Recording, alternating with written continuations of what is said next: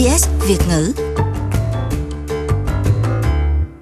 21 thành viên được bầu tạm thời vào hội đồng những người chủ nhân đầu tiên của nước Úc, First People, đưa Victoria tiến lên một bước gần hơn để trở thành cấp chính phủ đầu tiên của Úc ký hiệp ước với các bộ lạc thổ dân, những người chủ đầu tiên của quốc gia.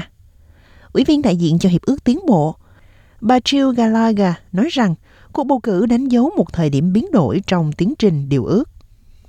Australia is the only Commonwealth country in the world that does not have treaties with the first peoples of that country. I think it's very significant that um, Úc là quốc gia duy nhất trên thế giới không có hiệp ước với chủ nhân truyền thống, những người thổ dân của vùng đất đó. Tôi nghĩ rằng việc Victoria gần 4 năm trước đã bắt tay thực hiện một hiệp ước là điều rất quan trọng. Tiến trình này đã đưa chúng ta đến ngày hôm nay. Đây là bước tiếp theo trong điều ước. Nhiệm vụ mà hội đồng được giao phó rất lớn lao, nhưng tôi tin tưởng rằng chúng ta đã chọn đúng người vào hội đồng để đưa chúng ta đến các bước tiếp theo. Một hiệp ước là một văn bản luật với một loạt các danh sách những trách nhiệm ràng buộc về mặt pháp lý. Hiệp ước giữa chính phủ và người thổ dân có thể được sử dụng để công nhận chủ quyền lịch sử, những địa điểm linh thiêng, tên các địa danh, những sai lầm trong lịch sử và vạch ra mối quan hệ mà hai bên sẽ phát triển trong tương lai. Bà Gallagher nói rằng hội đồng này là sự kết hợp giữa những người trẻ tuổi và những người cao niên, một số người từng là lãnh đạo và những người còn lại là những nhà lãnh đạo tương lai. Bà cho biết bước tiếp theo là đàm phán khuôn khổ của hiệp ước.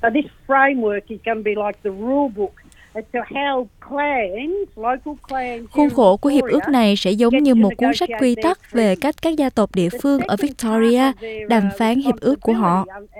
Phần thứ hai về trách nhiệm của họ được nêu trong luật, thực sự là tiến trình đàm phán với chính phủ về thẩm quyền của hiệp ước trong vai trò là trọng tài độc lập. Và điều thứ ba mà họ phải làm là thương lượng với chính phủ quỹ tự quyết. Đây sẽ là một quỹ giúp cho các cộng đồng thổ dân ở cấp địa phương sẵn sàng cho hiệp ước này. Sissy Austin, một phụ nữ 25 tuổi, đã được bầu làm đại diện cho khu vực phía Tây Nam của tiểu bang Victoria. Cô nói rằng quyết định của cô khi trở thành một vị trí trong hội đồng xuất phát từ sự thất vọng với các cuộc đàm phán hiệp ước từ trước đến nay – và cô lo ngại về việc tiếng nói của người thổ dân bị bỏ lại phía sau. Cô Austin cũng hy vọng sẽ truyền cảm hứng cho những người trẻ tuổi khác tham gia vào tiến trình ra quyết định. I hope that I can bring young mob feel inspired by me um, being Tôi hy vọng rằng tôi có thể mang lại cảm hứng cho đám đông trẻ tuổi, um, giúp họ cảm thấy tự tin khi tôi được bầu vào hội nghị này. Bằng cách có một người trẻ tham gia ở đây, họ có thể hy vọng dự phần hoặc tham gia nhiều hơn vào tiến trình thực hiện hiệp ước từ bây giờ trở đi. Tôi rất thích làm một kênh YouTube hoặc vlog.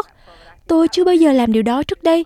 Nhưng tôi nghĩ rằng thực sự tuyệt vời khi làm một vlog toàn bộ tiến trình này cho những người trẻ tuổi muốn xem nó.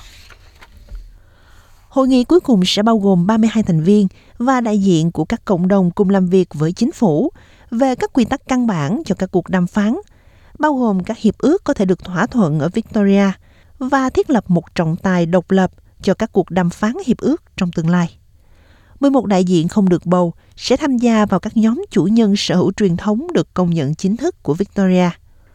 Cô Austin nói rằng nên có một số lĩnh vực được ưu tiên trong hội đồng. The first priority needs to be the stolen generations um, redress scheme. You know, we've got um, Ưu tiên hàng đầu cần thực hiện là chương trình khắc phục sự mất mát của thế hệ bị đánh cắp. Chúng tôi có mặt ở mọi tiểu bang và các vùng lãnh thổ khác ở đất nước này. Cần có một dự án khắc phục được thiết lập cho thế hệ bị đánh cắp của chúng tôi. Victoria là chính phủ tiểu bang duy nhất không có chương trình này. Đây nên là vấn đề đầu tiên. Đây nên là vấn đề ưu tiên với những người đã được bầu vào hội đồng này. Um, mob and Victoria is the only state government that doesn't. So I think that's Hội đồng những chủ nhân đầu tiên của nước Úc sẽ có cuộc họp chính thức đầu tiên tại Quốc hội Victoria vào ngày 10 tháng 12 tới đây. Like, share, comment. Hãy đồng hành cùng SBS tiếng Việt trên Facebook.